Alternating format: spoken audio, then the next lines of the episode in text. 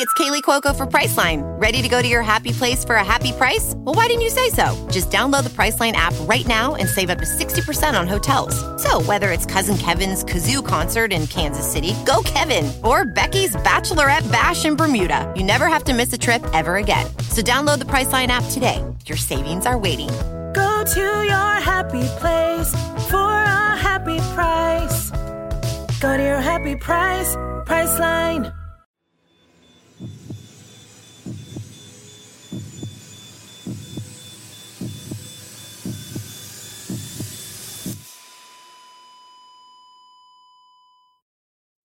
Our episodes deal with serious and often distressing incidents. If you feel at any time you need support, please contact your local crisis centre. For suggested phone numbers for confidential support, please see the show notes for this episode on your app or on our website.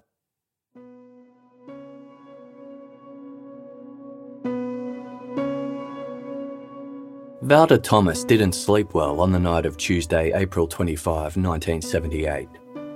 That evening, her husband Bill and his brother Rupert had returned from a day of foraging for mushrooms in the bush near Truro, a small South Australian township 90 kilometres northeast of the city of Adelaide. During their hunt, they had found something that Valda couldn't stop thinking about. Partially buried under some light scrub was what appeared to be the leg bone of a cow. Although the brothers noted it as strange, they carried on mushrooming without giving it too much thought. When Valda heard about the bone, she was rattled. The bushland surrounding Truro was dry and brittle, and definitely wasn't suitable for cattle grazing. It was an inhospitable area for anything other than rabbits and native wildlife, and Valda couldn't recall ever seeing cows during her previous visits out there. She went to bed thinking about the bone, and when she finally drifted off into a restless sleep, a voice came to her in her dreams. It beckoned her to return to Truro, saying, Come, come. Two days later, Valda urged Bill to take her to the spot where the bone was found. The husband and wife made the drive down the Sturt Highway, past rolling acres of agricultural land and sweeping plains, until they reached Truro. With the population of only 800 residents, the wheat farming town didn't offer much for visitors. Passers by had little reason to stop in the area unless they needed a break between travelling to other destinations. Valda and Bill ventured onwards for 16 kilometres, eventually pulling off the highway and onto Swamp Road, a dirt stretch that led to rugged floodplains scattered with mallee trees and native scrubs. They parked the car and Bill attempted to retrace the steps that he and Rupert had taken during their hunt for mushrooms. Finally, he found the spot. The leg bone was still there, partially hidden under some brittle branches. This time, Bill and Valda drew closer to inspect it. They pulled it up, and to their horror, they discovered that on the other end of the bone was a woman's shoe. Inside were the remains of her painted toenails.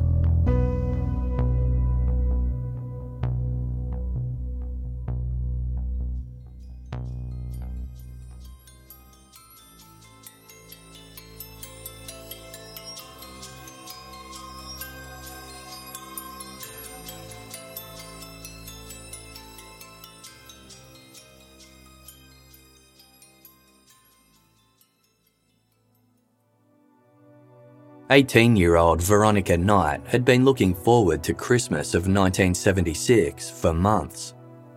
Not only did she enjoy the festive season, but this year was particularly special. Veronica had plans to visit some close friends in Melbourne who had recently welcomed their first baby. The trip was a big deal for Veronica. Having been raised in the foster care system and spent most of her life in institutions, she didn't have any close family.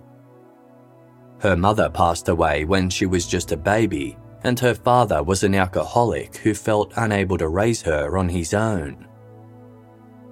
It wasn't until Veronica was a teenager that she really began to feel part of a community. She moved into a boarding home for girls and became involved with a local Anglican church. It was there that she formed a close bond with a married couple named Peter and Jeanette Woods. Veronica spent many happy weekends with the Woods, staying at their house, helping with church duties, and baking in the kitchen with Jeanette.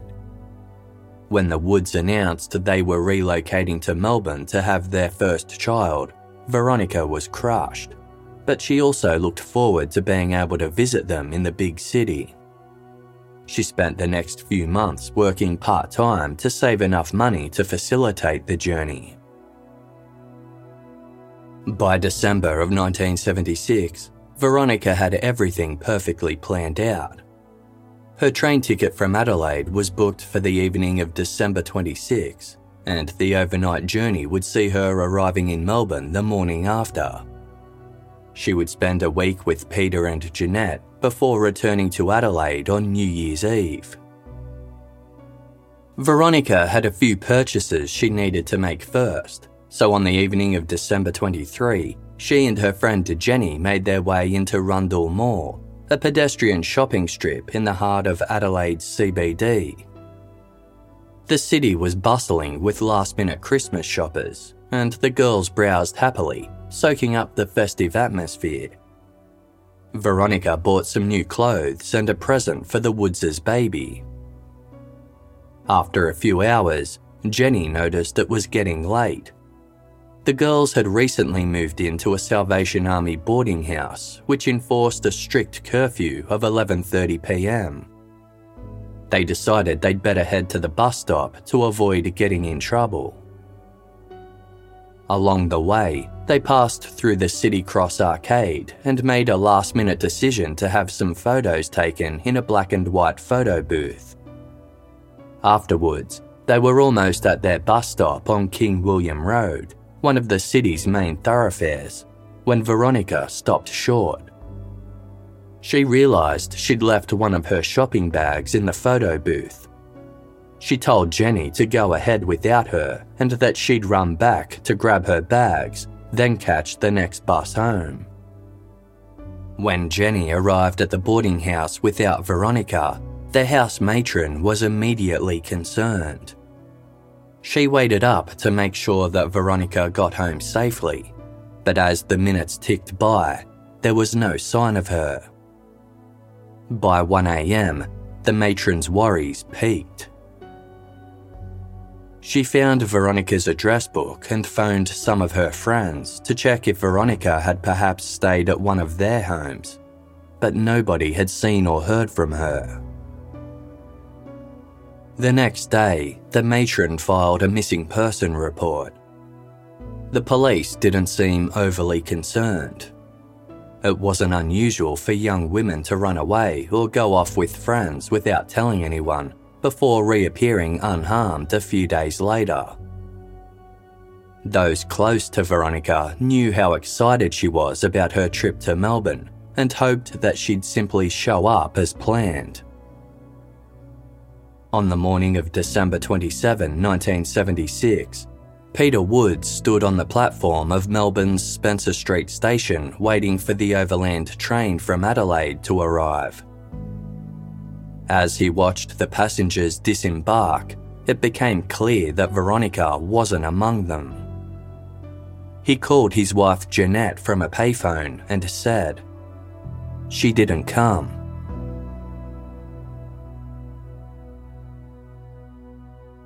By the time Valda and Bill Thomas discovered the human leg bone in the bushland surrounding Truro, Veronica Knight had been missing for 16 months. Given the opinion of police that she had run away, there hadn't been any searches for her, nor had her disappearance received any publicity. Police descended on the Truro area and searched a 600 metre radius from where the leg bone was found. They recovered the scattered remains of a young woman, along with a pair of jeans and a green cardigan, It was Veronica Knight. Due to the skeletal state of Veronica's remains, there was nothing to indicate the cause of her death. The location near Swamp Road led investigators to deduce that Veronica had likely wandered into the bush in the summer heat without adequate supplies, where she became disoriented and died of dehydration. However, this explanation didn't entirely add up. Veronica had absolutely no reason to be in such an isolated place, and it seemed highly unlikely that she would have ventured so far given her upcoming trip to Melbourne she had been so looking forward to. Furthermore, the area of Adelaide where she was last seen was over an hour's drive from Truro, and she had no means of transport to get herself there. When Veronica went missing, she had been carrying a black purse with approximately $180 cash in it a significant amount of money at the time, but the purse was nowhere to be seen.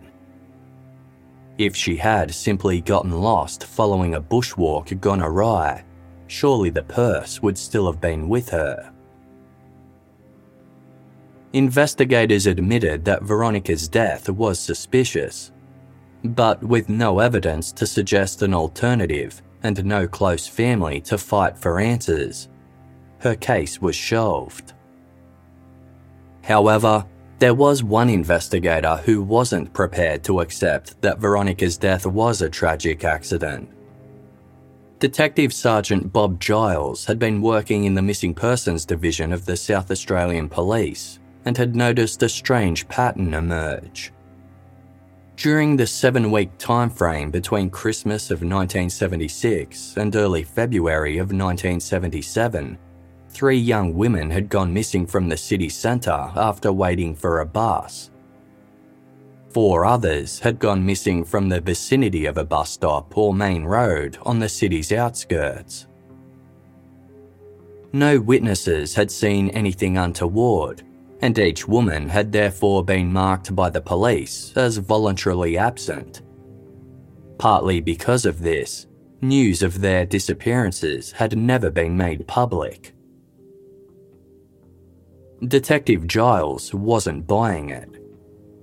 Although none of the missing women were personally connected in any way, he believed there were simply too many similarities between each case for the disappearances to be coincidental. These weren't vulnerable women living on the outskirts of society. Each missing woman came from good homes and had loved ones who were expecting them. They had all disappeared without making further contact or collecting any of their belongings. Although some of them had run off in the past, to Detective Giles, they didn't seem like typical runaways. His theory was far more serious. He believed that a serial killer was at play. South Australia in the 1970s was considered a relatively safe place. The most notorious crimes related to children, including the mysterious disappearance of siblings Jane, Anna, and Grant Beaumont, as covered in episode 100 of Casefile, and the suspected abduction of Joanne Ratcliffe and Kirsty Gordon, as covered in episode 163 of Casefile. Serial killings were unheard of, and most murders were committed by someone known to the victim. Therefore, Detective Giles's theory that a serial killer had been operating in Adelaide during the summer of 76 and 77 was extreme. Nonetheless, he presented his findings to the officer in charge of the major crime squad, who was floored by the revelation. He agreed that the seven disappearances were likely the cause of a serial offender and immediately appointed an investigative team to launch a full inquiry. The investigative team knew the only way to bring attention to the pattern of missing women was for one of their loved ones to speak out.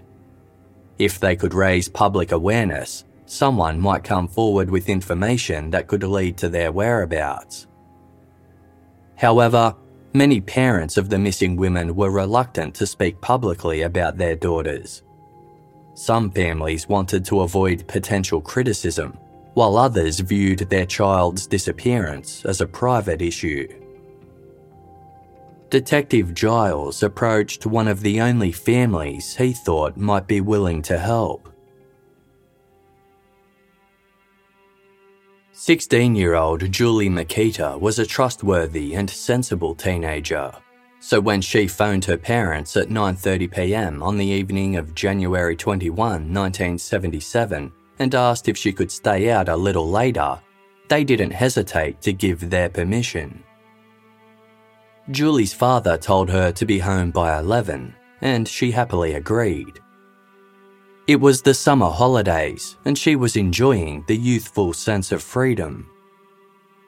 Julie and her best friend Camilla had spent the day selling jewellery at a small street-side stand in the city, each earning $10 for their efforts.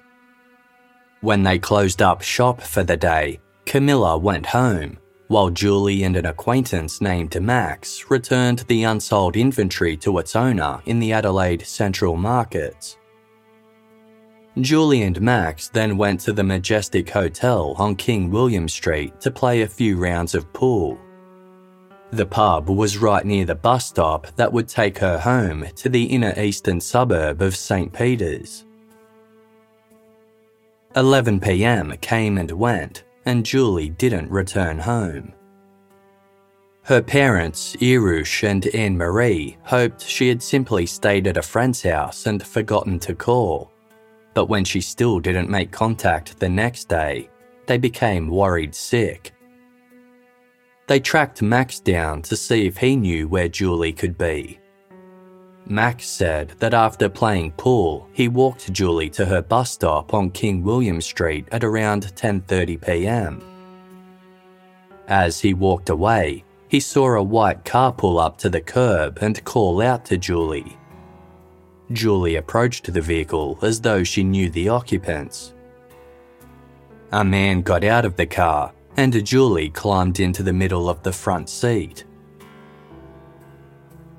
The Mykytas reported Julie's disappearance to the police, who mostly brushed it off as typical teenage antics and assured the worried parents that their daughter would likely show up soon. Irush and Anne Marie were convinced that Julie wasn't the kind of teenager who would run off with friends without letting them know. She was a good daughter and a student who planned on becoming a doctor. Maybe she had gotten into an accident or been injured and was unable to get in touch. Still, they had their doubts. Desperate for answers, Anne Marie turned to Julie's journal and some letters she had written to her older sister who lived interstate. She discovered that perhaps she didn't know her daughter as well as she thought. Julie wrote of partaking in risky behaviour, such as hitchhiking. Anne Marie was shocked. She questioned whether Julie had perhaps made the ill informed decision to take off on an adventure after all, or perhaps join a commune. In hindsight, the last conversation Anne Marie had with her daughter had been a strange one. Julie had asked about her mother's younger years and then said, We were very happy when we were children, my sister and I. Thank you for my childhood, mother. I just wanted you to know that. Anne Marie wasn't sure whether to interpret that as Julie's subtle way of saying goodbye. Adding to her doubts was a poem she had found that Julie had written. It read The day is done. All that could pass, passed. All that could live, lived. All that is, was. All that was now is then. The day is done. Julie had been missing for nearly two years when Detective Giles approached the Mykyta family with his theory that Julie and several other young women had fallen victim to foul play at the hands of a serial offender. Anne Marie didn't know what to think. She had tried her hardest not to let her mind go to a dark place, and now she was being forced to confront her worst fears head on. She and Irush agreed to front the media to raise awareness about the pattern of missing women in the hopes it would encourage someone with information to come forward. If nothing else, they hoped that sharing their story might persuade other teenage girls to be more careful when accepting rides from strangers. Anne Marie said that Julie was a fastidious child if someone had offered her a lift and tried to force himself on her, she would have fought back. Perhaps that had led the offender to kill her out of panic and then hide her body somewhere. Irush said the hardest thing about Julie's disappearance was not knowing the truth. He likened it to being on an emotional seesaw that was tearing the family apart. The Mykyta's story made local headlines, with reporters drawing a connection to other young women who had gone missing around the same time. But nobody came forward with information that shed light on any of the girls' whereabouts. A few weeks later, on April 15, 1979, a police officer was patrolling the Sturt Highway on his motorcycle it was the Easter long weekend, a notoriously dangerous time on the northern roads as motorists flocked from the city to holiday on the nearby Yorke Peninsula and in the Barossa Valley wine region. The officer was on the lookout for any reckless behaviour when he was suddenly flagged down by a group of four young men. They'd been out hunting rabbits in the bush near Truro and had found something disturbing. They handed the item to the police officer wrapped in a sheet of plastic. It was a human skull. The youths directed police to the paddock where they had made the discovery. It was down Swamp Road, just 50 metres from the fence line. For investigators, this location immediately raised red flags. The location was less than two kilometres from where Veronica Knight's remains had been found by Bill and Valda Thomas a year earlier. The chances that two people had innocently lost their lives out in this remote area seemed incredibly unlikely. A full scale search of the area was ordered, and it wasn't long before several more human bones were recovered, as well as a pair of women's underwear and a small purse. When news of the discovery hit the media, many anticipated that the body would be identified as Julie Mykyta. Married couple Andreas and Margareta Pittman were sitting down to watch the evening news in their home in Taperoo, a suburb 18 kilometres northwest of Adelaide. The house had felt quiet ever since their 16 year old daughter, Sylvia Pittman, had vanished just over two years prior.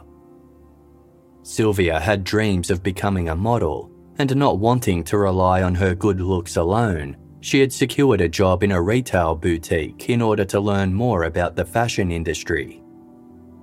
On Sunday, February 6, 1977, she walked from her home in Taperoo to catch the bus to work on nearby Military Road and was never seen again.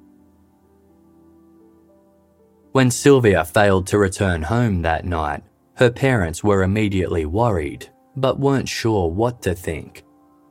Not long before her disappearance, Sylvia had run off to Melbourne, where she'd ultimately been placed in a women's detention centre. The whole experience had frightened her, and she vowed to her parents that she'd never run away again. To avoid a recurrence, Andreas and Margareta had made an effort to give Sylvia more freedom, and they didn't think she'd betray their trust for a second time. they had filed a missing person report, but remained uncertain as to whether Sylvia had gone off on her own accord or fallen victim to foul play. Now, watching the news, they saw that skeletal remains of an unidentified female had been found in a paddock near Truro for the second time in almost a year. An item of jewellery had also been recovered a 14 carat gold necklace featuring a medallion of a guardian angel. Andreas and Margareta's hearts sank. There was no question that the necklace belonged to Sylvia. It had been given to her by her Austrian grandmother, and she treasured it dearly. The Pittmans contacted police, who used the dental records to confirm that the second body found near Truro was indeed that of Sylvia Pittman. Any remaining doubts the police may have had were immediately quashed. It was now clear they were dealing with a serial killer. A search party was quickly amassed, and 85 police officers and cadets set up camp in the bushland surrounding Truro. With a designated search area of 20 square kilometres, they worked around the clock, sleeping in tents and makeshift bunks inside horse floats. Cadets crawled through the rugged terrain on hands and knees, while officers covered the area on horseback and motorcycle. They persevered through unseasonable heat and light rain, convinced that more discoveries were imminent. Foraging near the base of a tree near where Veronica's body was found, police came across a woman's shoe. It matched the description of one that was worn by another young woman who had gone missing around the same time as Veronica and Sylvia. Police had their suspicions as to who the shoe belonged to, but awaited the discovery of any remains before making an announcement. Then, on April 26, 1979, a team of mounted police carefully led their horses over a barbed wire fence bordering Swamp Road. They foraged around and spotted something under a large branch. It was a shallow grave. Crudely covered by light bush was the skeleton of 15 year old Connie Iordanides. Connie had been having some ongoing conflict at home. The teenager sought a level of freedom that her strict Greek parents didn't allow, and in turn, they constantly butted heads. Following the advice of some school friends, Connie reached out to the Department of Community Welfare and lodged a complaint against her parents. She was temporarily placed in a foster home before the department negotiated some conditions for her return to the family home. Connie's parents reluctantly agreed with the department's recommendation that they should let her come and go from the house as she pleased. It pained them to do so, but they were just happy to have their daughter back home. At around 6 pm on February 9, 1977, Connie had told her parents she was going to her boyfriend's house and then to a drive in movie. Her boyfriend lived one kilometre from her home in the western suburb of Brooklyn Park, and Connie planned to walk there. Her father offered to drive her, but Connie declined. When she failed to return home that night, her parents thought she had simply run away. They made inquiries with Connie's friends and contacted the Department of Community Welfare to voice their concerns, but four days passed before they reported Connie's disappearance to the police. Detective Sergeant Bob Giles had come across Connie's missing person file when piecing together the pattern of mysterious disappearances during the summer of 1977 and was convinced that she had fallen victim to foul play.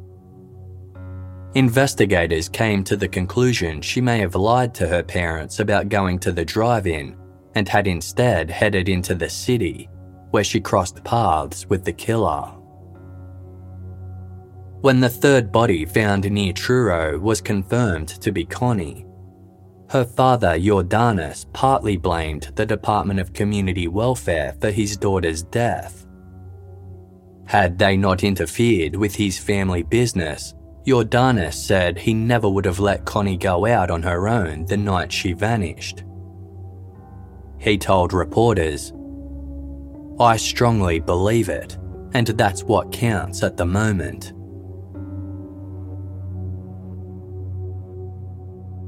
Just 100 metres from where Connie's body was found, the same team of mounted police came across the remains of another young woman, her platform sandal still perfectly intact. The victim was slightly older than the others, giving police an indication as to who it might be. 26 year old Vicky May Howell worked as a nurse's aide she was a divorced mother of three who lived with her boyfriend Harry in the western suburb of Kurralta Park. At around 7 pm on February 9, 1977, Vicky was washing the dishes after dinner when she overheard a conversation between Harry and his brother. She thought they were talking about her and became upset. Vicky told Harry she was going outside to get some clothes off the line but instead, she walked outside onto Anzac Highway, a main thoroughfare connecting Adelaide's CBD with Glenelg Beach. She was last seen waiting for a city bound bus. Vicky had run off in the past, so Harry didn't think too much of it at first and was convinced she'd come home eventually. When Vicky still hadn't returned four days later, Harry told Vicky's sister, who reported her as missing. Detectives hadn't identified Vicky as one of the potential victims of the Truro serial killer. She was older than the others and didn't quite fit the same profile. However, after forensic investigators examined the fourth body found in the bush, there was no doubt that it was Vicky Howell. In addition to Julie Mykyta, there were still two more women who the task force believed had fallen victim to the same fate. 15 year old Tanya Kenny was a bright student who naturally excelled at school. But despite her academic achievements, she often clashed with her parents. Tanya desired a level of freedom that her parents wouldn't allow, and this led to some ongoing problems. On December 31, 1976, Tanya had asked her parents if she could attend a New Year's Eve party at the Chiton Rocks Surf Lifesaving Club in Hayborough, a coastal town 80 kilometres south of Adelaide. Her parents said no, but Tanya went anyway. She spent New Year's Day there too, before leaving to catch a bus back to Adelaide on January 2, 1977. Nobody had seen or heard from Tanya since, and her parents expressly forbid the police from seeking any publicity about her disappearance. The seventh and final woman that police believed could be a victim of the Truro serial killer was 20 year old Deborah Lamb. Deborah was considered a loner who could be a little naive. In mid 1976, she gave birth to a daughter she felt she was unable to care for and had given up for adoption at six months old. By February 12, 1977, Deborah was living in a caravan park in the northeastern suburb of Windsor Gardens. At around 6 pm, she boarded a bus into the city for a night out and never returned.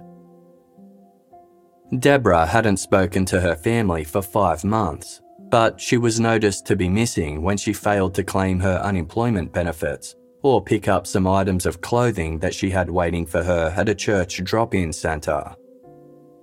Her bank account also hadn't been touched since the night of her disappearance. Investigators were convinced that the bodies of Julie Mykyta, Tanya Kenny, and Deborah Lamb were amongst those dumped in the bushland surrounding Truro and the search for their remains continued for days. However, no further discoveries were made, and the search camp eventually disbanded, with investigators instead turning their focus on catching the killer. The case quickly made national headlines, with the area described as a, quote, graveyard of missing girls.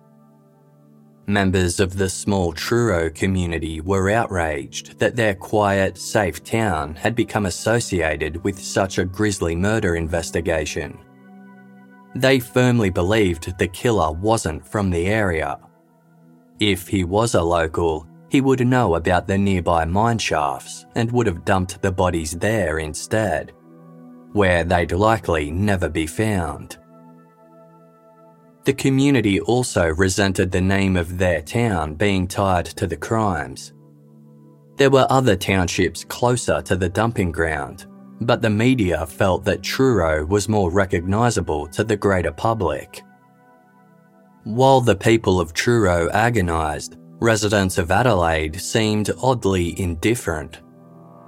Despite there being four confirmed murder victims and three more missing women suspected of having fallen to the same fate, there was an astonishing lack of public outrage. The only witness to any of the alleged abductions had been Julie Mykyta's friend, Max, who had seen a man in a white car approach Julie on the night that she vanished. Partly because of this, people seemed to accept that the young women had likely accepted a lift with a stranger and therefore only had themselves to blame. One journalist noted Outrage and a hue and cry for the killer are noticeably absent. An article in the Sydney Morning Herald read Adelaide seems to have accepted their deaths as if they are merely additions to the road toll, an abnormal willingness to treat them as an inevitable part of modern life. There were other reasons that public fears were subdued. For one, the distance between Adelaide and the dumping ground created a false sense of safety for those who lived in the city and its surrounding suburbs. Secondly, Almost two years had passed since the killer last struck, so the majority simply didn't view the serial killer as a looming threat. Given the skeletal state of the remains, there was also no forensic evidence to indicate how any of the young women had died. As one psychologist explained, this fact also hindered emotional reaction. He stated the remains were, quote, just bones and rotten material, not young girls we can relate to. Undeterred by the lackluster public response, investigators worked tirelessly to solve the case. They reassessed more than 10,000 files of people who had gone missing from South Australia from 1975 onwards to see if any of them fit the same pattern as the slain women. They re examined reports of attempted abductions that occurred during late 1976 and early 1977 and found they had a number of reports on file. Anyone who had witnessed an attempted abduction during this time was asked to come forward, and a reward of $30,000 for information that led to an arrest was announced. Anyone with information who wasn't directly involved with the murders was promised a pardon. But despite the reward being a significant amount of money for the era, nobody came forward. At the time, criminal profiling was in its infancy, and this new technique was applied to try and pinpoint the likely traits of the Truro killer. A criminologist deduced that the perpetrator likely lived in the inner suburbs of Adelaide and came across as a normal individual who was indistinguishable from anyone else in the community. His first murder had likely stemmed from a sexual encounter with a woman that had gone awry, and after realising he could get away with it with no public outcry, he gained the confidence to do it again. He kept returning to Truro to dump the bodies because he felt confident that they wouldn't be found. He might have been a lonely individual and interpreted his victims as troubled or unlikely to be missed. One of the biggest questions was why the killer had stopped. His crime spree had taken place in a short period of time, with a suspected total of seven women abducted and murdered within just a seven week time frame.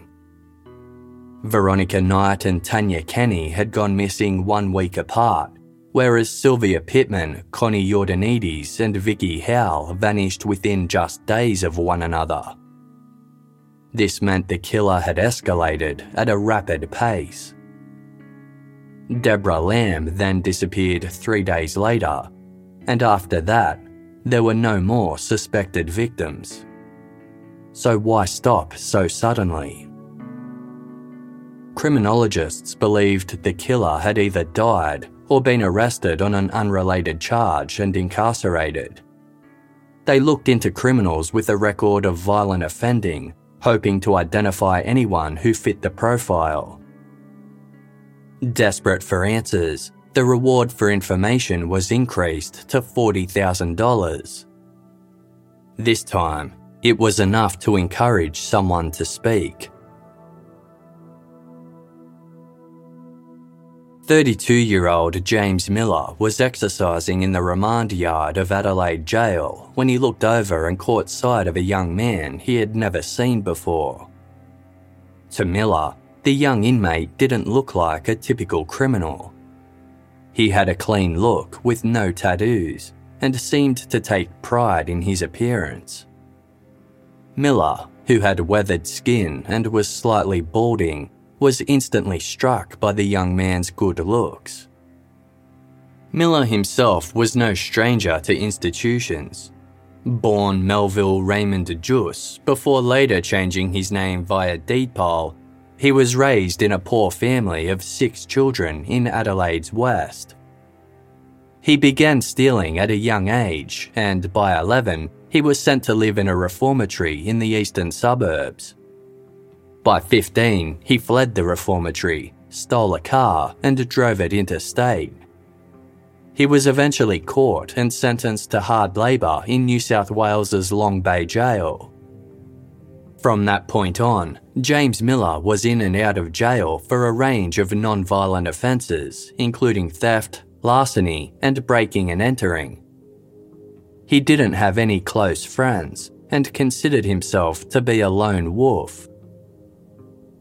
Miller was gay, and when he caught sight of the young new inmate across the remand yard, he felt an immediate attraction.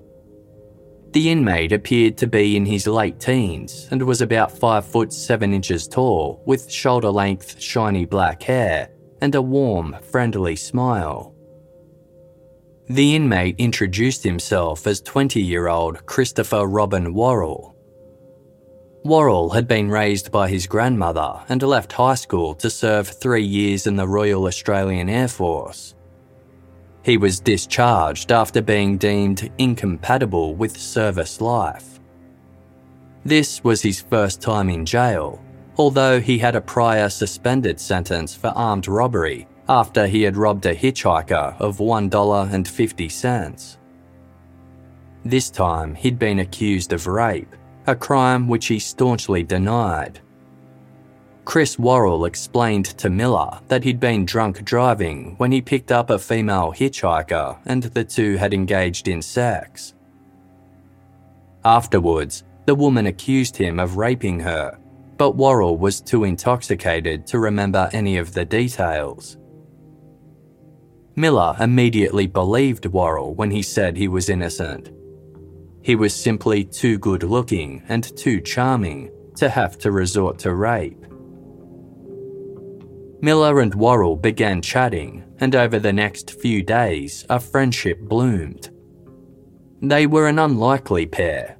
Worrell was confident and arrogant, whereas Miller was self conscious and submissive, but their opposing personalities meshed perfectly.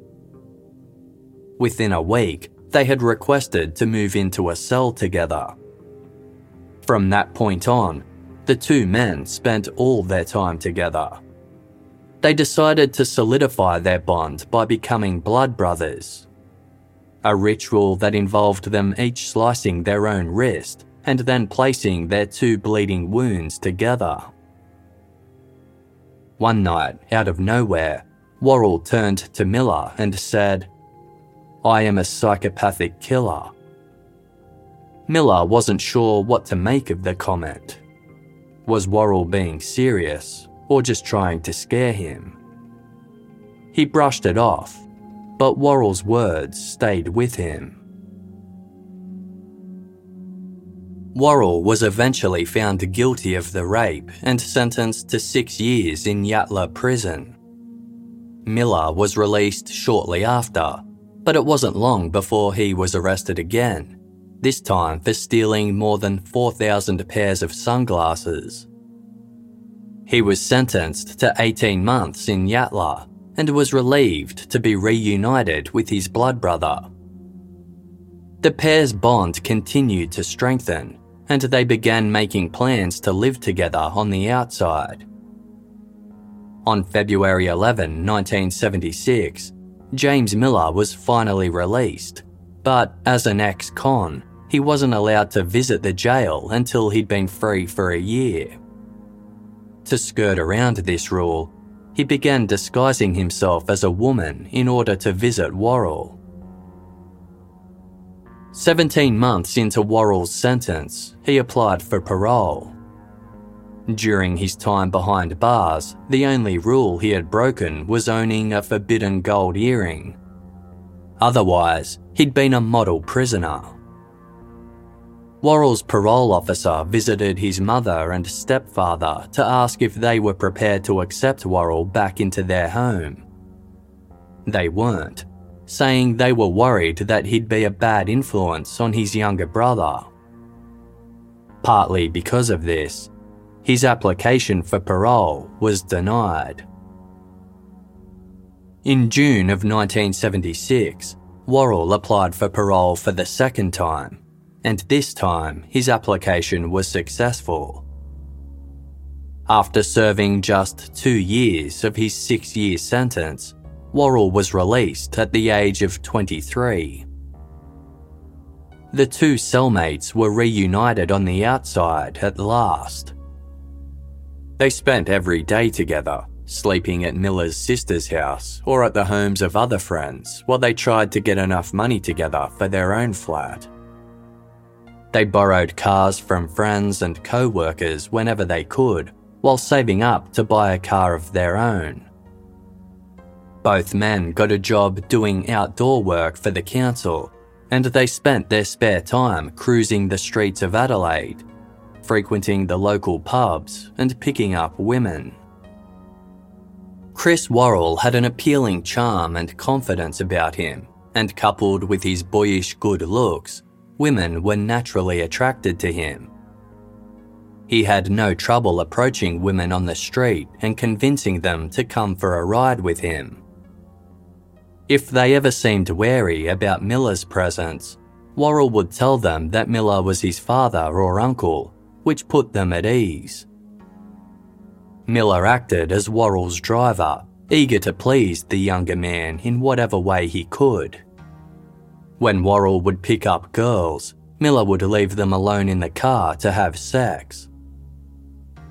Although Miller himself had a romantic interest in Worrell, he was never jealous of Worrell's sexual exploits with women.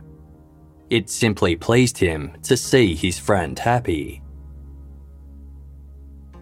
Worrell had an obsession with pornography and bondage, and the two men began frequenting Adelaide's sex shops so that Worrell could peruse the shelves for bondage magazines to buy and trade. Although Worrell considered himself to be heterosexual, He'd had dalliances with some male inmates during his time in jail. Outside, he also had some sexual encounters with the drag queens. Miller avoided making any sexual advances towards Worrell out of fear of driving him away. But their relationship soon took a turn when Worrell allowed Miller to perform oral sex on him while he read bondage magazines. Miller was thrilled about this development, hoping it would bond the two even closer together. But for Worrell, it was purely about pleasure. His focus remained on picking up women for quick one night stands, women whom he referred to as rags. The more time the two men spent together, the clearer it became that there was more to Chris Worrell than the easygoing, charming person he presented himself to be. Worrell suffered from dark moods that would come on seemingly out of nowhere. The two mates could be having a great time, and then, without warning, it was as though a dark cloud would descend upon Worrell.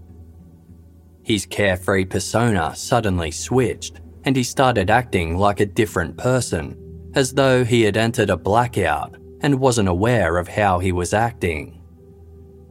These moods often caught Miller off guard. He didn't trust Worrell when a mood overtook him and did whatever he could to pacify his friend.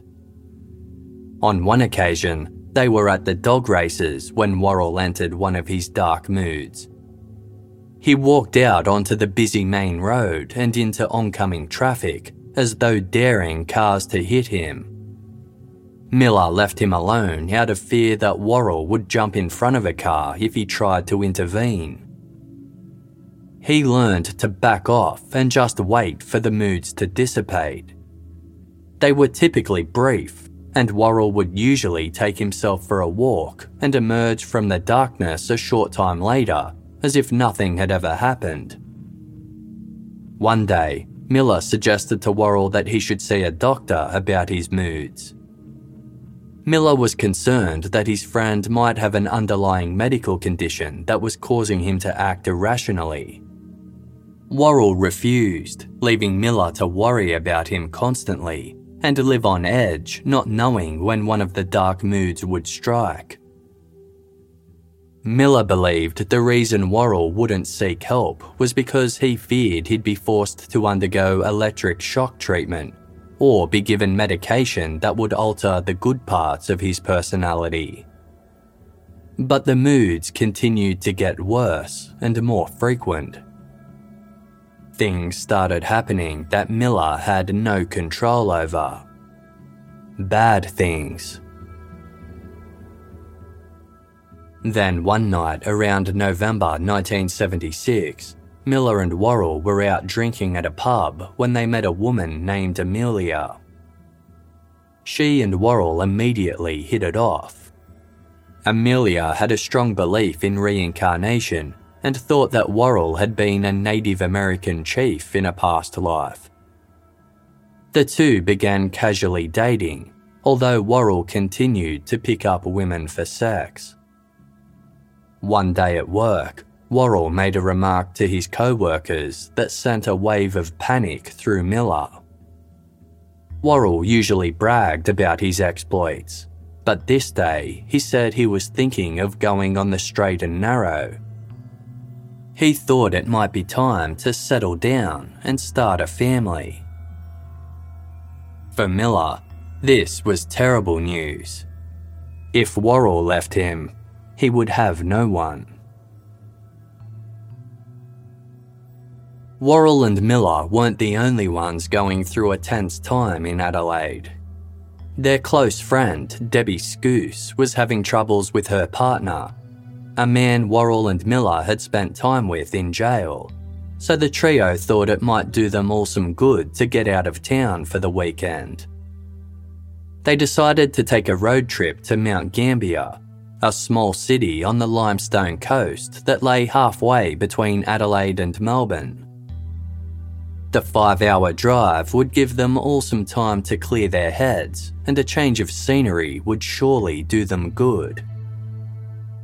By this point, Miller and Worrell had leased a car from a car yard, but it had been playing up and was in the process of being repaired.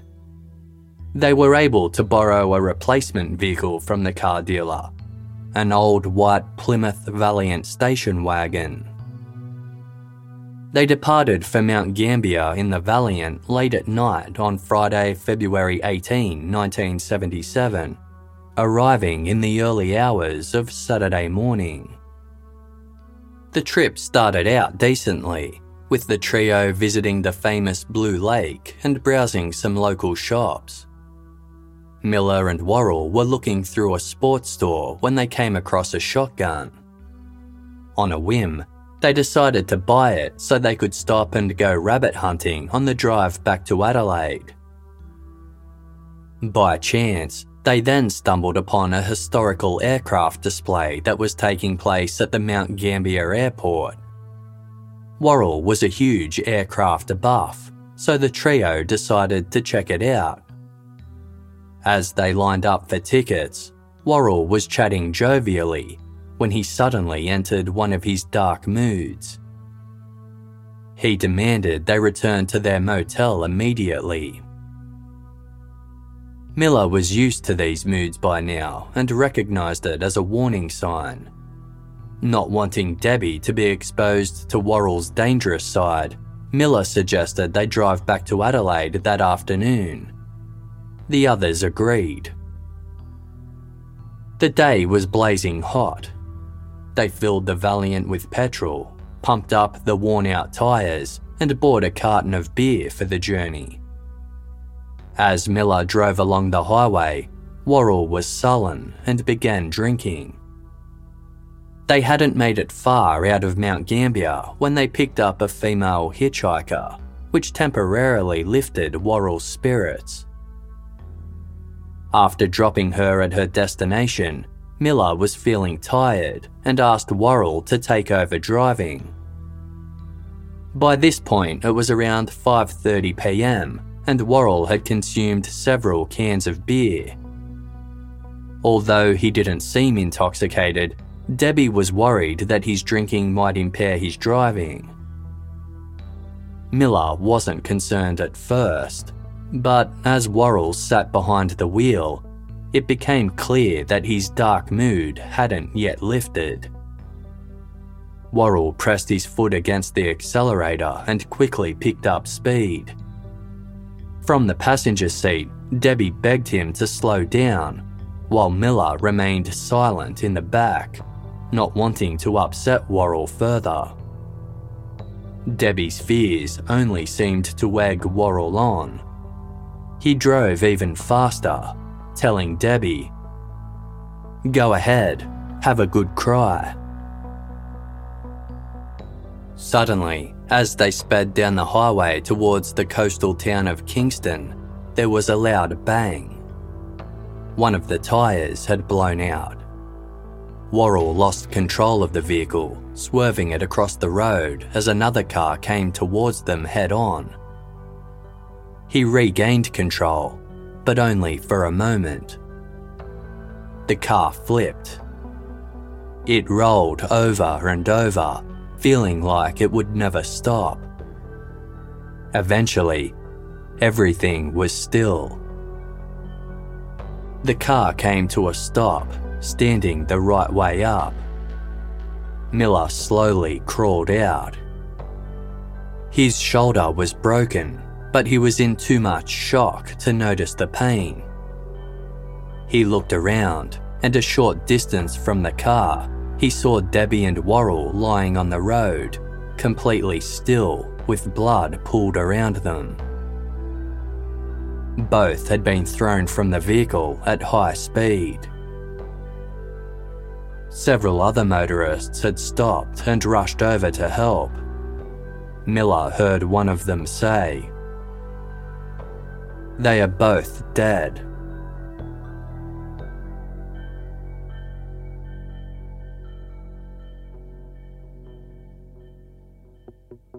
James Miller was utterly devastated by the loss of his best friend, Chris Worrell.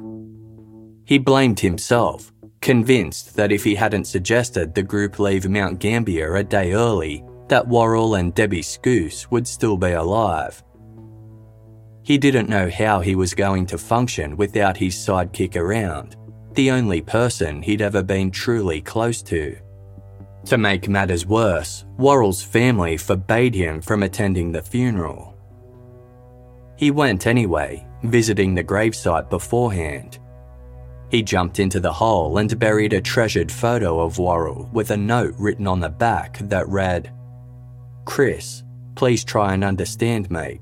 I love you as a mate and always will. Hope to see you soon. Please forgive me. After the funeral, a small group gathered at the home of one of Worrell's friends. They stood in the kitchen chatting about Worrell. Worrell's girlfriend Amelia was still trying to come to terms with the day's events. She was deeply upset about the sudden loss of her boyfriend and was overcome with grief. In a bid to comfort her, Miller turned to Amelia and said, There's more to it than you know. He asked if he could have a word with Amelia outside. She agreed and followed him into the back garden. Miller then asked her a strange question Did you like Chris? Amelia was taken aback, but replied that yes, she did. Miller then said, Well, you wouldn't if you knew what I knew about him. Amelia asked what he was talking about. Miller started to cry and responded ominously, Chris had to die. The weeks and months following the car crash dragged on for Miller. Without his sidekick, he felt completely lost and alone, describing that life without Chris was an empty sea. He quit his job with the council and spent his days wandering around aimlessly, doing menial tasks at homeless shelters for a place to stay overnight, or otherwise sleeping rough.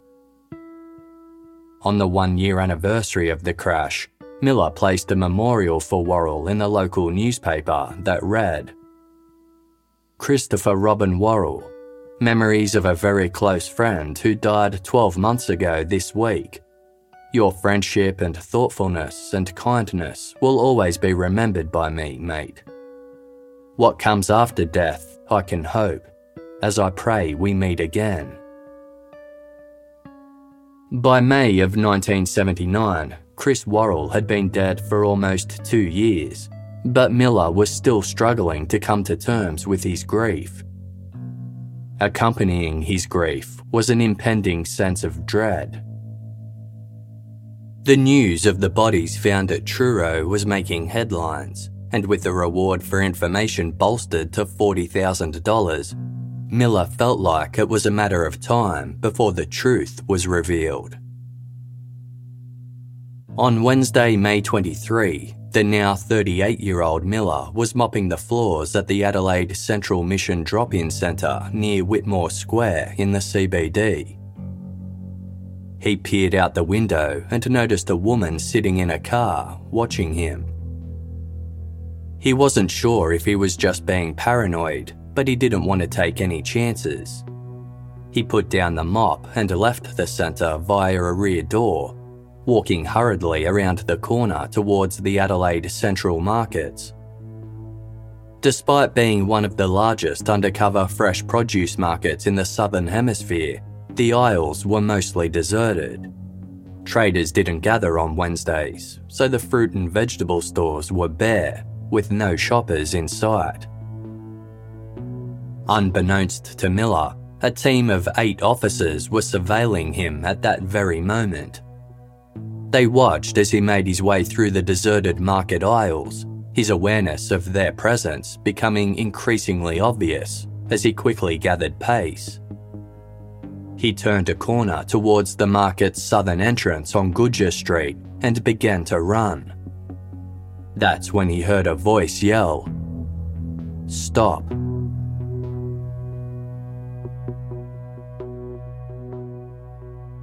Miller was taken to a small interview room at the police headquarters just a few streets away. The interviewing detective said they wanted to talk to Miller about something that happened two years prior. Miller said he had no idea what the officer was talking about. The detective pressed on, asking if Miller knew Christopher Worrell. Miller replied, Yeah, I've heard of him.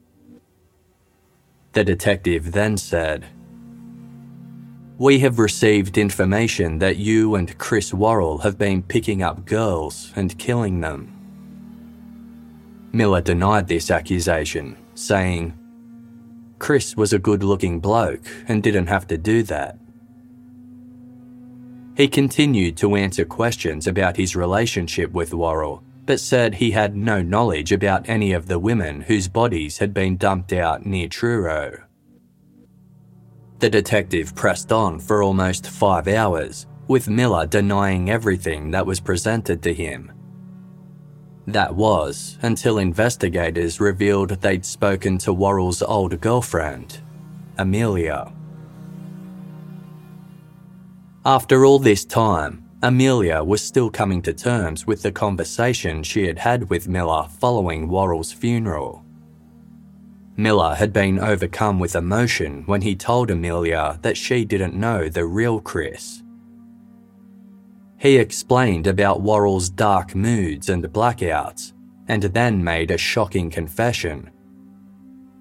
He and Worrell had been picking up girls, and Worrell had been raping and strangling them. Their bodies were then dumped near Blanchetown, a town 45 kilometres east of Truro. Miller told Amelia, quote, One of them even enjoyed it. Amelia had been speechless. She couldn't believe what she was hearing, but judging by Miller's emotional reaction, he didn't seem to be lying. She knew Miller and Worrell to be nothing but friendly and kind individuals.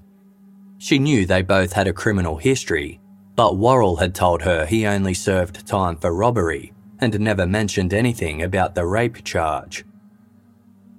Miller had told Amelia that if she didn't believe him, he would take her out and show her the bodies. At the time, Amelia didn't know what to do. She had recently learned about Worrell's blackouts from his mother, who suspected her son might have a brain tumour caused by a head injury that he suffered during his time in the Air Force. Amelia believed Miller's story, but was at a loss about what to do with the information. Miller insisted he only acted as the driver and it was Worrell who had killed the girls. If this was true, Amelia rationalised there was no point telling anyone. The killer was dead, and she didn't want to see Miller unfairly blamed for someone else's crimes. Amelia never called in the tip off, but she confided in a friend who subsequently contacted the authorities when the reward money was announced. The detectives told Miller they had since spoken to Amelia and she was incredibly distressed about the situation. Miller didn't believe them. He said that if Amelia had given them this false information, she must have been desperate for the reward money. The detectives then claimed Amelia had told them she was worried that Worrell's soul would never be free unless the rest of the bodies were found. Upon hearing this, Miller knew the detectives must be telling the truth. Amelia was a spiritual person who had strong beliefs about reincarnation, so this seemed like a genuine concern that she would have. The thought of Amelia being caught up in this mess upset Miller. He asked for a minute alone to think. He came to the decision that he would talk as long as Amelia and Worrell would be kept out of things moving forward. The detective agreed. Miller said, I suppose I've got nothing to look forward to, whatever way it goes, so I might as well get it all off my mind. I guess I'm the one that got mixed up in all this, so where do you want me to start?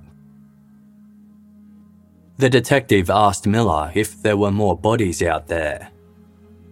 Miller replied calmly, There are three more.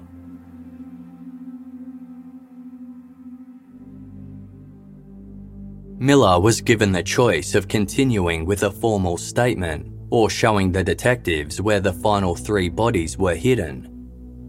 Miller replied, I think I'd rather show you where they are first and get it over with. That'll give me time to get my thoughts straight.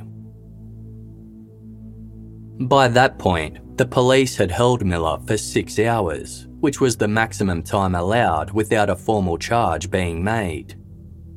They couldn't hold him any longer without officially charging him for an offence. So, at 10:30 p.m., James Miller was charged with the murder of 15-year-old Connie Iordanides. The detectives found themselves in a conundrum. Now that Miller had been charged, South Australian law dictated that he either be given bail or be put before a magistrate to determine the next course of action.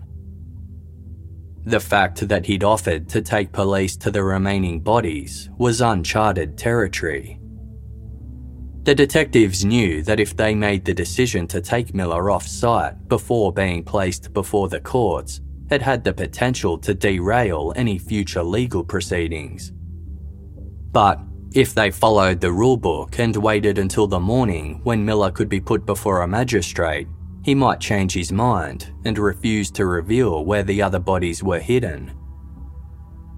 He would likely seek legal advice by then, and his lawyer would no doubt advise him to remain silent. Ultimately, the detectives decided the risk was worth it. If Miller could lead them to the bodies, not only would they have solid evidence to prove he was involved with the murders, they'd also have resolution for the victims' families.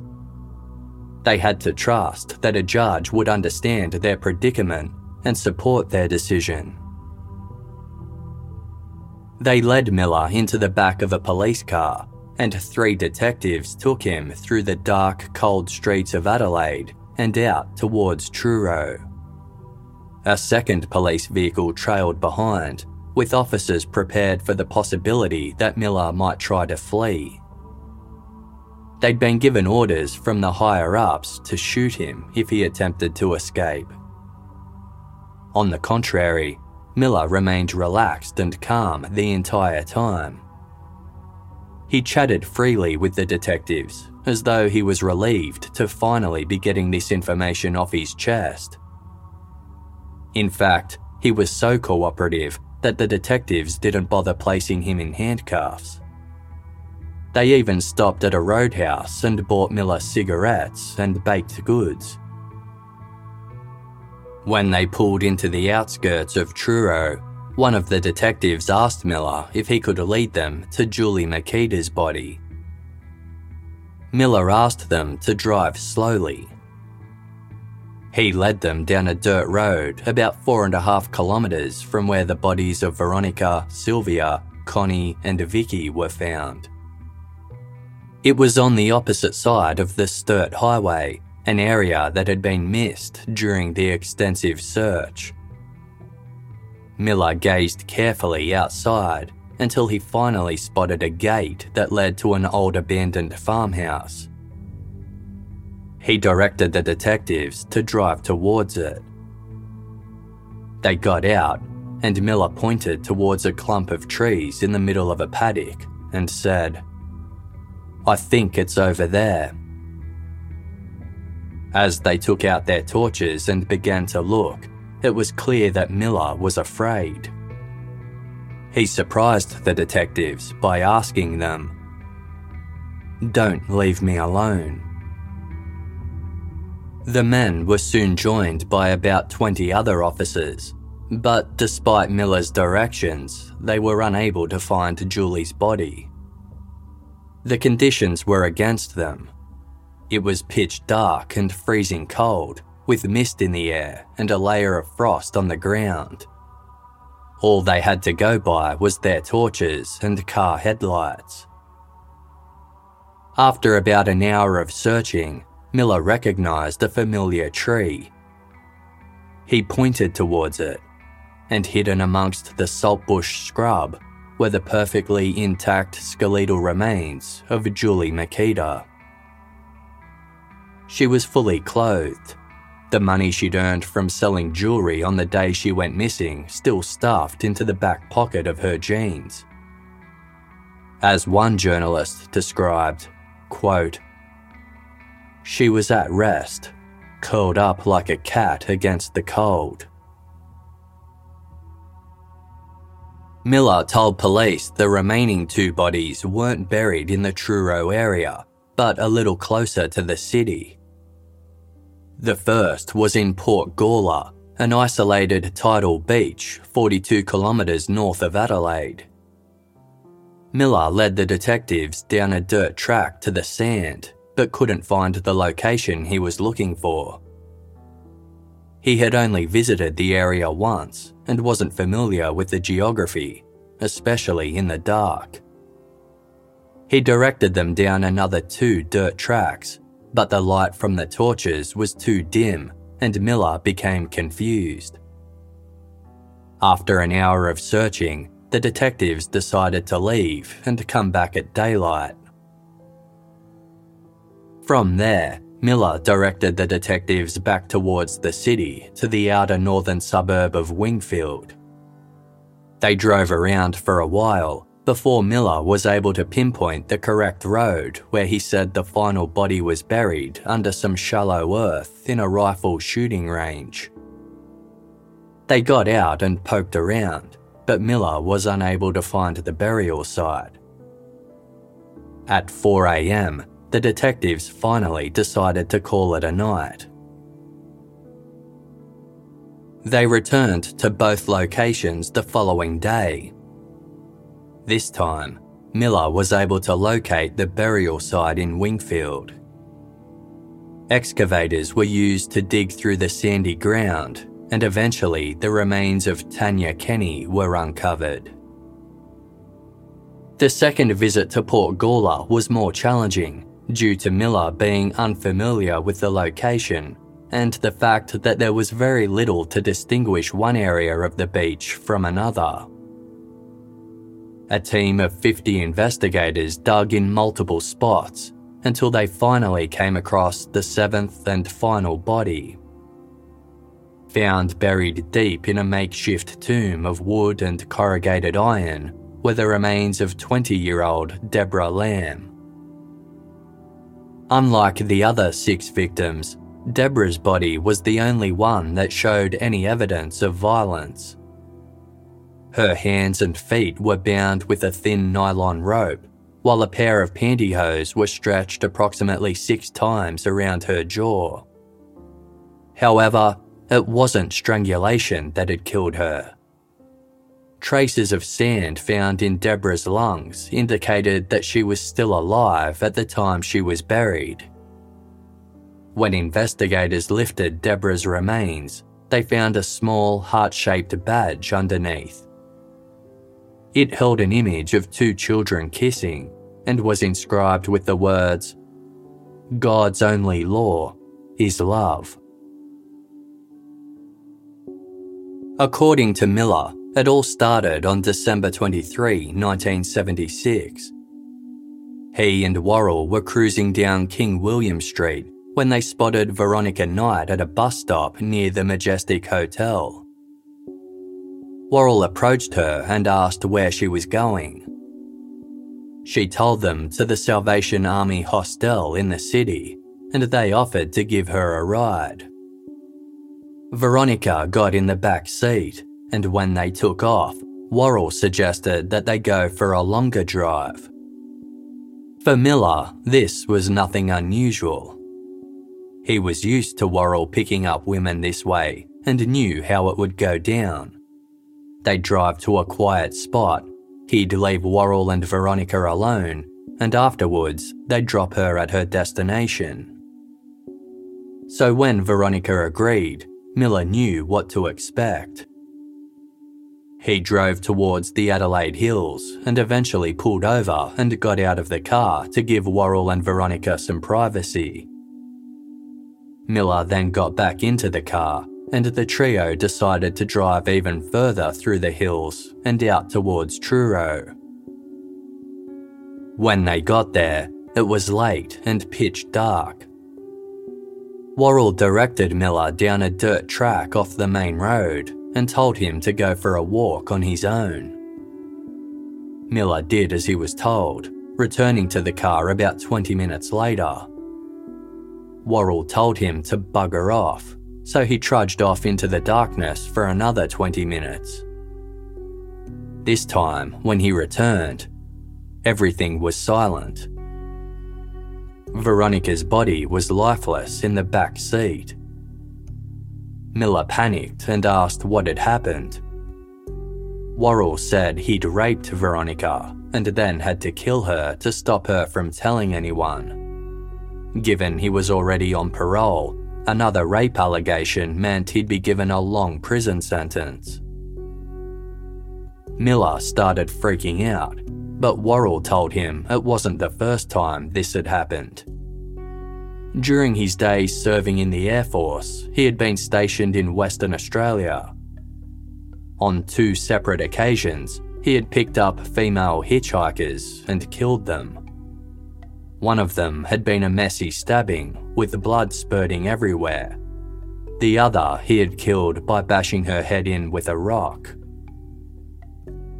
Miller wasn't sure whether or not to believe Worrell about the hitchhikers, but seeing what he had just done to Veronica, he was terrified. When Worrell demanded he help move Veronica's body, Miller was too scared to say no. They struggled to lift her out of the car and into the paddock, but eventually managed to drag her over the fence and dump her body under some bushes.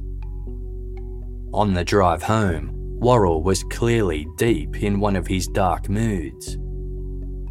Miller believed Veronica's murder was a freak occurrence that would never happen again. They went about their daily lives like nothing had happened, returning to work the following morning and carrying on their usual routine of driving around at night and picking up women without any other incidents. One week later, on the morning of December 31, 1976, Worrell asked Miller to drop him off on King William Street so he could go for a walk through Rundle Mall. It was no surprise to Miller that when they met up again shortly after, Worrell had a pretty teenage girl with him. Her name was Tanya Kenny.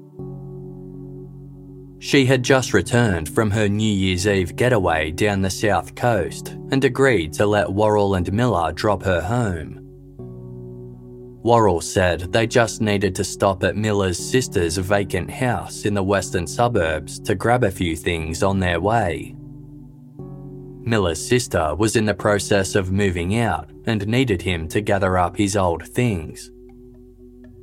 Tanya agreed, and when they arrived there, Worrell asked Tanya to help him out inside. He told Miller to wait in the car, so Miller parked in the driveway and waited patiently.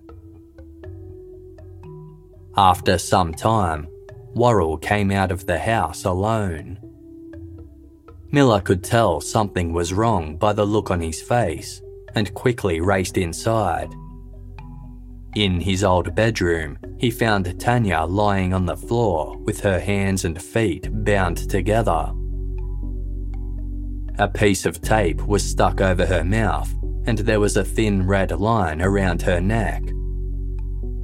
Miller started screaming at Worrell, who threatened to kill Miller too if he didn't shut up. Miller was desperate to get Tanya's body out of the house before his sister found out but it was broad daylight, so they hid her in the bedroom cupboard and spent the next few hours driving around looking for a suitable place to dispose of her body. They eventually decided on a paddock in the Dean Rifle Range in Wingfield and dug a hole in preparation for the burial.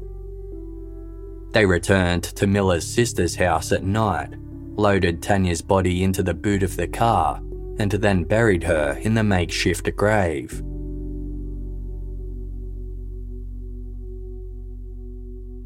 After Tanya's murder, Miller lived in fear that Worrell would strike once more. He tried to deny what was happening, blaming Worrell's dark moods and telling himself it wouldn't happen again. Weeks passed without incident until January 21, 1977, when the pair were driving down King William Street. They spotted Julie Mykyta waiting for a bus outside the Ambassador's Hotel and Worrell got out of the car to chat her up. He eventually convinced her to go for a drive with them, and the trio headed out to the northern suburb of Gepps Cross, where they parked down a side street. There, Worrell tied Julie up, telling her it would be a bit of fun. They then drove a further 80 kilometres out to Truro, where Miller left Worrell and Julie alone.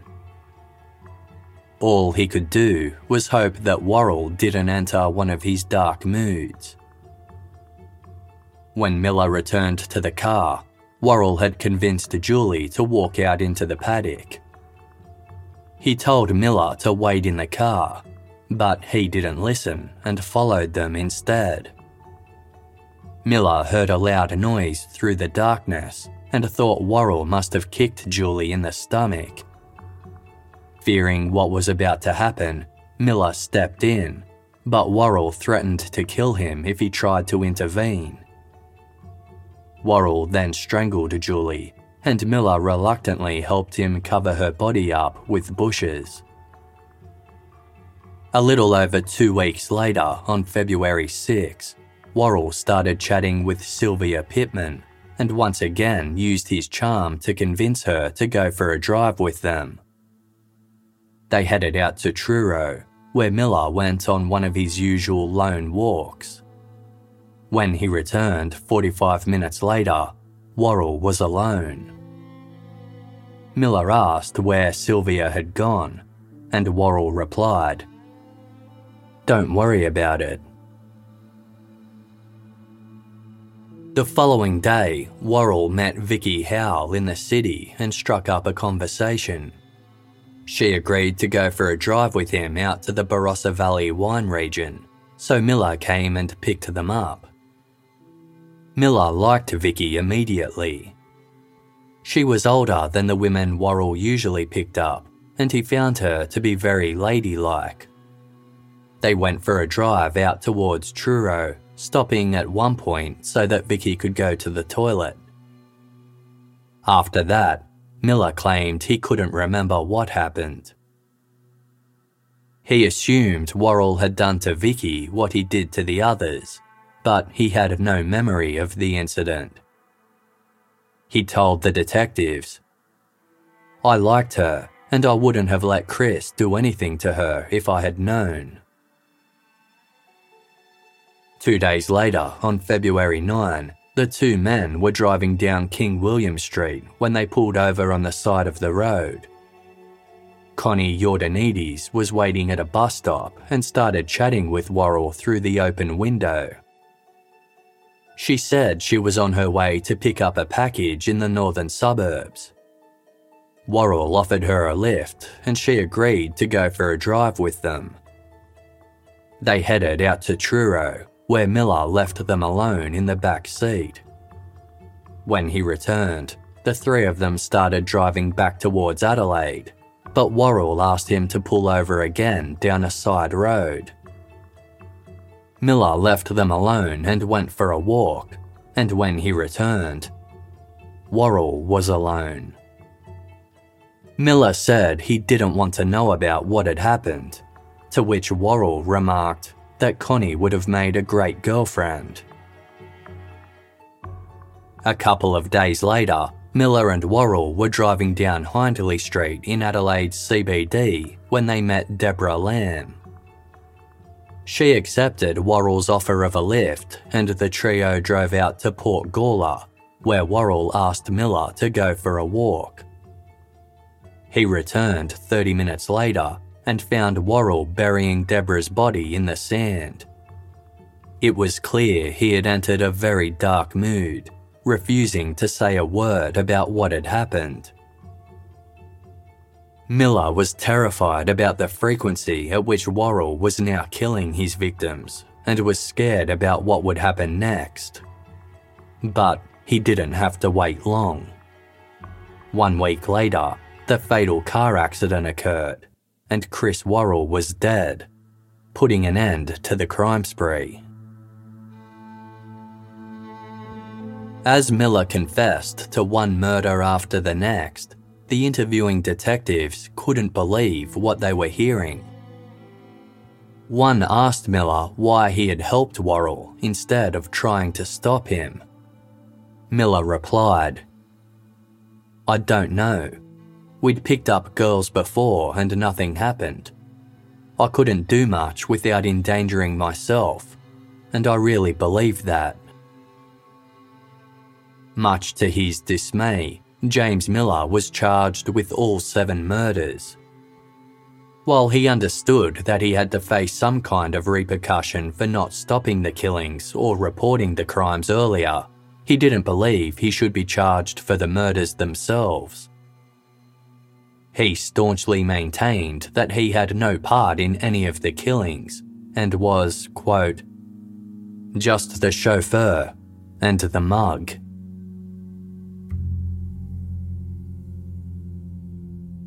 As 1979 drew to an end, preparations were in place for James Miller's trial. There were fears that the decision to interrogate Miller and take him to the burial sites before he had the chance to seek legal advice could harm the case against him. Because of this decision, it was possible that a judge might refuse to allow into evidence the 16 hours of police questioning during which Miller admitted to the crimes and provided his version of events. Without this, due to the lack of forensic evidence to indicate where or how the victims had died, there would be very little for the prosecution to present to a jury. However, the judge allowed this evidence to be admitted, and Miller's trial commenced in Adelaide's Supreme Court on February 12, 1980, exactly three years to the day since the last victim, Deborah Lamb, was last seen. Curious members of the press and public competed for a spot in the courtroom, with one reporter labelling it a, quote, raffle ticket drama. A security guard was on standby to keep spectators in order, while James Miller sat behind a low iron fence with a bored expression on his face. The prosecution set out to prove that the murders were an equally joint enterprise between Chris Worrell and James Miller. Their case relied heavily on Miller's confessions to both police and Worrell's ex girlfriend, Amelia, who was a reluctant witness. On the stand, Amelia hesitantly explained that the reason she never came forward was that she believed the state was looking for a scapegoat had she dobbed Miller in, he could be blamed for not only the Truro murders, but potentially any other unsolved crimes. She told the court. Miller convinced me that he was virtually the innocent one and that Chris was the guilty one. If I did go to the police, then I thought I would be dobbing in an innocent man because I thought the guilty one was dead. It was only when Amelia was confronted by police that she learned the truth about Worrell and Miller's criminal histories and realised that Miller might not be as innocent as he led her to believe. For the defence, Miller opted to prepare an unsworn statement for the court. It was a controversial decision. An unsworn statement is where an accused presents their version of events without having to swear under oath and it isn't subject to cross examination. No further questions can be asked by members of the court, and the accused isn't required to elaborate on any of the details. By choosing this option, it meant that Miller's entire case relied on his own statement. The jury were advised by the judge to scrutinise Miller's version of events carefully before deciding what weight should be attributed to it. Standing before the court, It took Miller close to an hour to deliver his 50 page version of the seven murders in detail. This description differed to the confession he provided to police after his arrest. Whereas Miller initially told the detectives that Worrell had raped the seven victims prior to strangling them, he now said this wasn't the case. He claimed the women had consensual sex with Worrell and let him tie them up, before Worrell entered his dark moods and made the snap decision to kill them. Miller also added in additional details, including that after Worrell killed Veronica Knight, he threatened Miller at knife point, forcing him to help move her body and warning him not to say a word to anyone about what had happened. It was because of this that Miller feared for his life and continued to be complicit to the following murders. Miller also claimed to have lied when telling police that five of the murders had happened at Truro, he clarified that they had been killed closer to Adelaide, and he and Worrell had then driven out to Truro to dump the bodies. Miller declared, I admit that I helped dispose of the bodies, and I admit that I was with Worrell before the girls were murdered, but I certainly did not think they were going to be killed, and I certainly did not take part or help in their killing at all. I realise I have behaved very weakly and badly in not physically stopping Worrell and not reporting the matter to the police as soon as the first death occurred. By not telling the police about Worrell, I am probably guilty of some offence, but I am not guilty of murder because I did not want any of these girls to die. On each occasion, I was horrified and frightened. Miller's defense lawyer warned the jury against using Miller as a scapegoat for Chris Worrell's crimes. He reminded them that Miller wasn't being charged with being an accessory to murder or helping to dispose of the bodies, but that he was being accused of the murders themselves. For them to find Miller guilty, they had to be certain he had agreed with Worrell to commit the murders or was present when Worrell strangled his victims and encouraged the behaviour. In defence of Miller not reporting Worrell's crimes and continuing to help him dispose of the bodies, his lawyer explained. Through contact with Worrell, the accused stumbled into Worrell's problems. None of them is the accused's own making. But because of circumstances and Worrell's demands, the accused helps dispose of the first body and from then on is involved. Whether he likes it or not, he is involved, and he is left with little choice about the second body because that is in his sister's house. From then on, he is on the tiger's back. He cannot get off.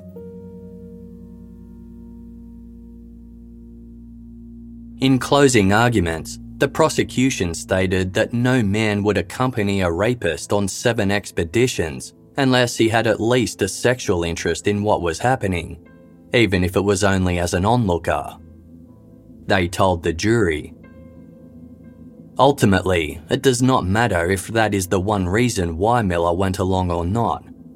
His role as the joint picker upper, the driver, the body disposer, that, of course, is enough to render him liable in the eyes of the law to murder if there was this understanding in arrangement between him and Worrell to that end, or alternatively, if he realised Worrell's game and played that part in it. The prosecutor continued. You might think that the evidence suggests Miller was so besotted with Worrell that he would stop at nothing, and did stop at nothing, not even involvement in seven murders. Maybe Worrell did have a stronger personality than the accused. Maybe he was the only true friend he ever had. The simple answer to that is so what? It might explain why seven girls were done to death. It doesn't excuse it. The judge clarified to the jury that if they accepted Miller's story that Worrell was solely responsible for the killings, they had to decide whether it was reasonable to assume that Miller knew that Worrell was going to kill his victims and did nothing to stop him. He used a robbery committed by three men as an example. If one man stays in the car, one keeps a lookout at the door, and one enters the house to steal the belongings, all three of them are guilty of robbery because they were all involved in the plan and all knew what was going to happen. Had the man who entered the home unexpectedly come upon the owner and killed them, he would be guilty of murder, while his other two accomplices would not, because they hadn't agreed with this part of the plan. On March 11, the jury deliberated for eight hours before returning their verdict.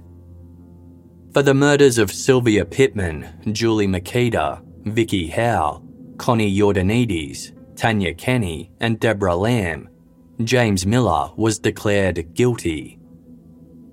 However, he was found not guilty for the murder of the first victim, Veronica Knight, as the jury believed it was plausible that Miller genuinely didn't know that Worrell was going to kill her. James Miller was sentenced to serve six consecutive life sentences with a non parole period of 35 years. He lurched forward over the guardrail and yelled at one of the detectives, quote, You filthy liar, you mongrel. Miller's sister echoed his statement, screaming, You laughing swine.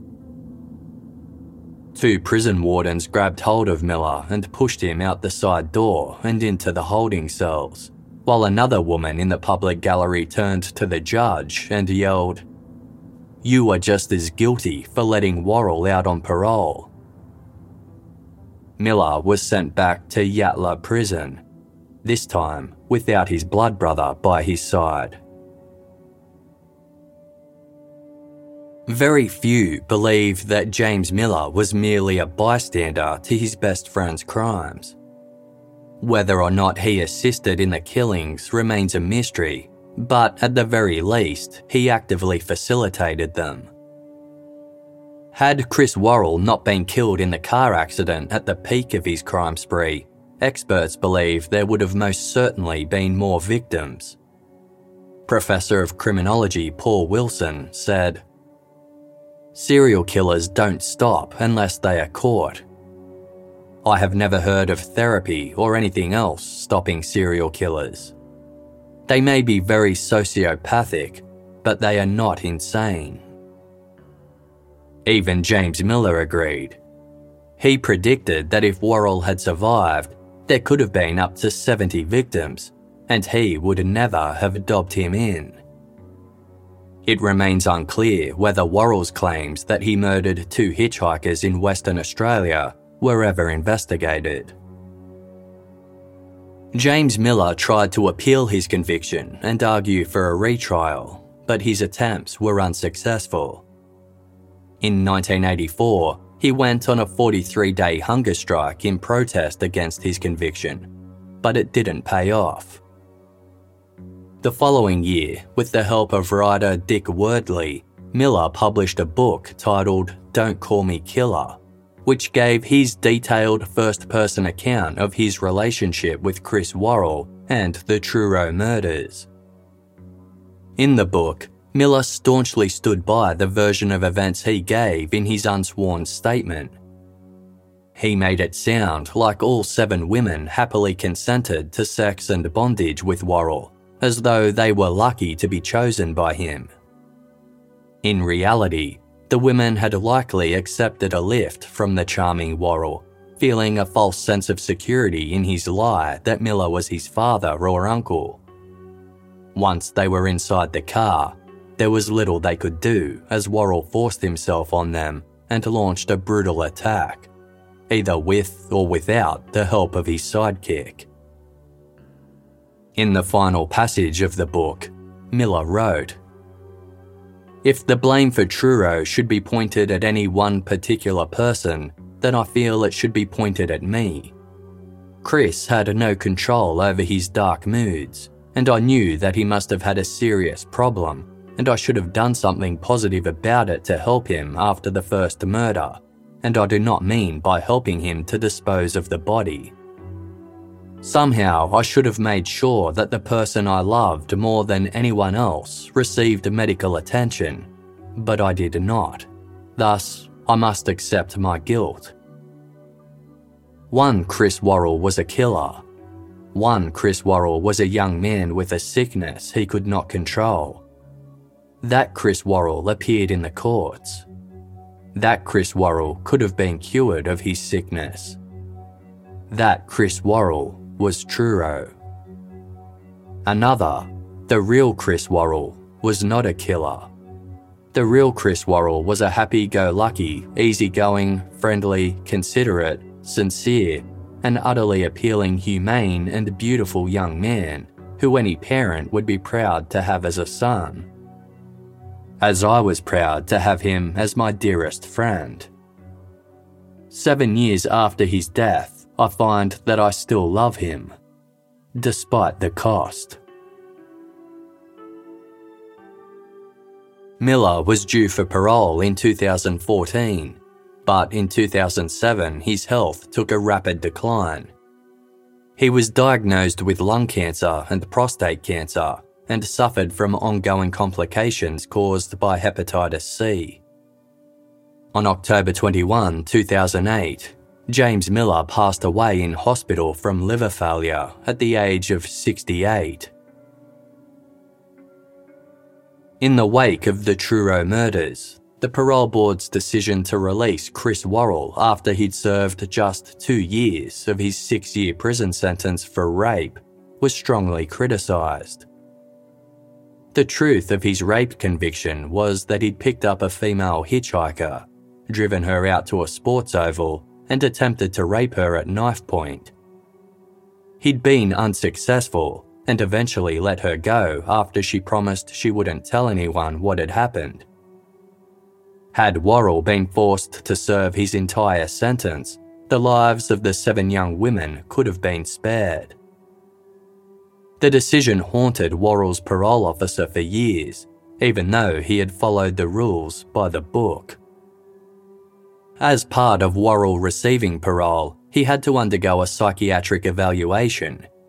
In hindsight, it served as an ominous warning, declaring, quote, Christopher Worrell denied having committed rape and told a good story of how he had been framed.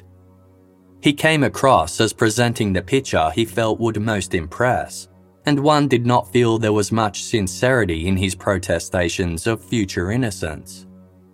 However, there is no history of convictions before the age of 20 years, and the circumstances of his rape offence made it inevitable that he was caught. One wonders if he was going through a temporary phase of readjustment at the time. Only the future will tell. Chris Worrell is buried in Adelaide's Centennial Park Cemetery. His gravestone reads untold love and joy he brought to all.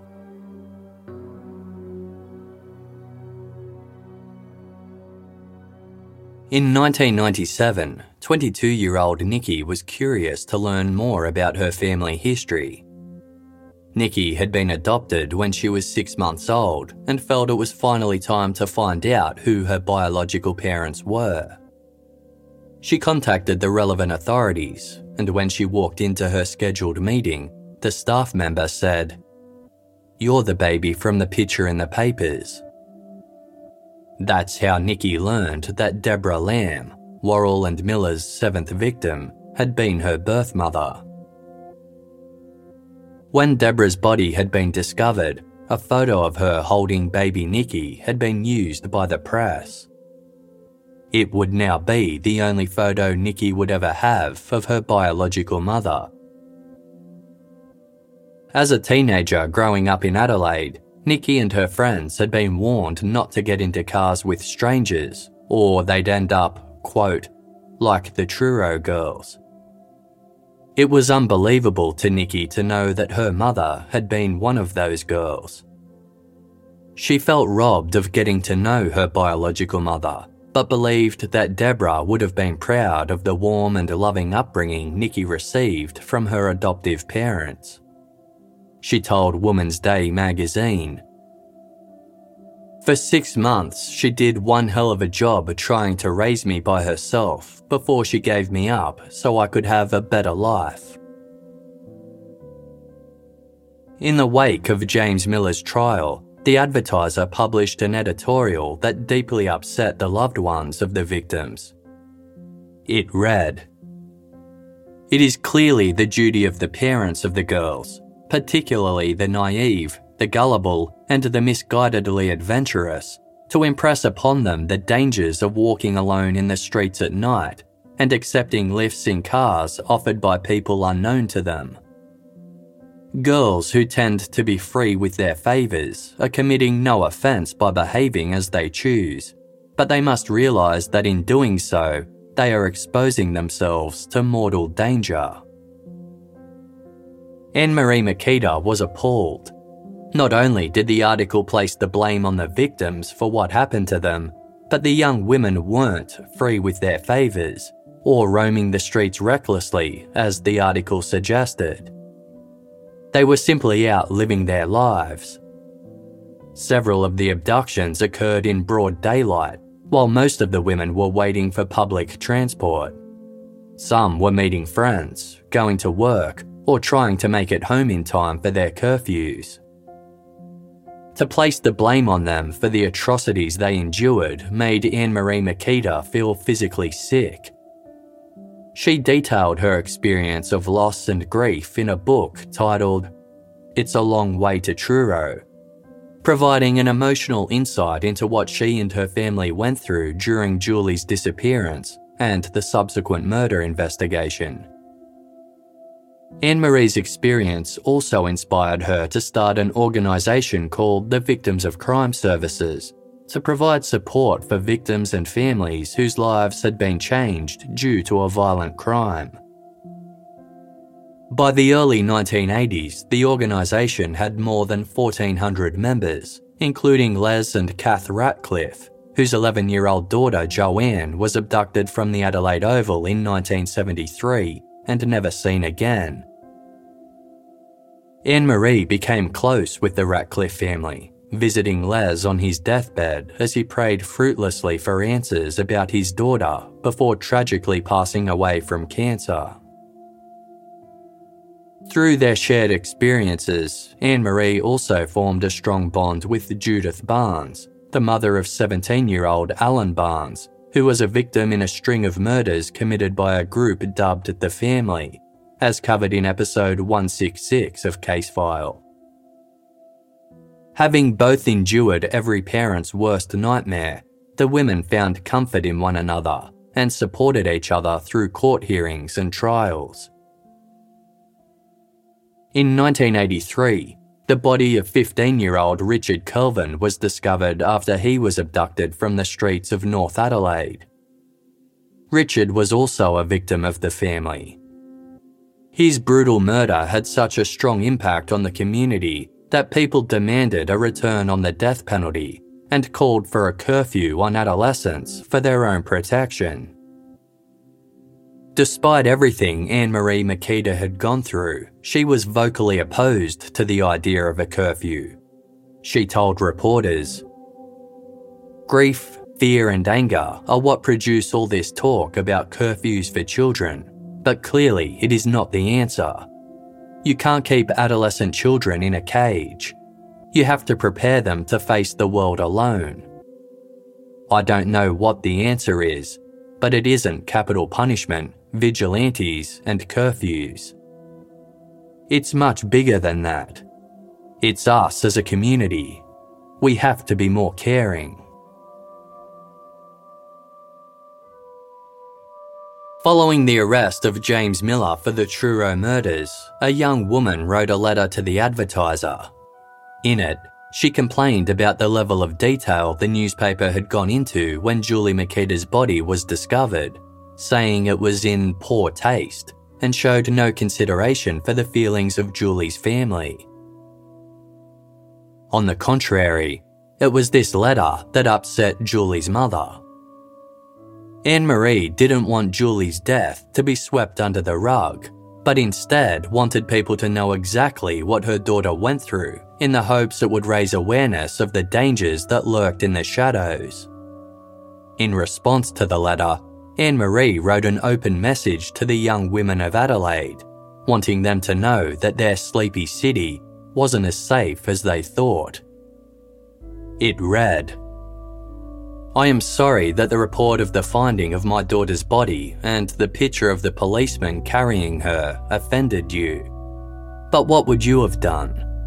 Do you want Julie to be just another statistic, hidden away in the paper, or perhaps not reported at all, so that nobody will be subjected to poor taste? Julie was a person, a girl very full of life, as were Veronica, Sylvia, Vicky, Connie, Tanya, and Deborah. They were real girls just like you, and they died just as you could die. Not because they had hurt anyone or angered anyone, but because they were on the street at the wrong time. That is what I find heartless and distressing. The fact that they were killed. Not the fact that a humane reporter wrote about the discovery of my daughter's body as if she were a real person. I know now that girls are dragged from the streets almost every night, or they are enticed into cars and later left hurt and frightened, raped maybe, maybe even dead. This is not something unfortunate that happened two years ago. This is something that could happen tonight, tomorrow, to you. Every time you go out alone at night, you are at risk. Every time you get into a stranger's car, you put your life in his hands. I don't want you to be hurt or frightened for one moment. Every time I hear of a girl raped or injured, my daughter dies in my heart again.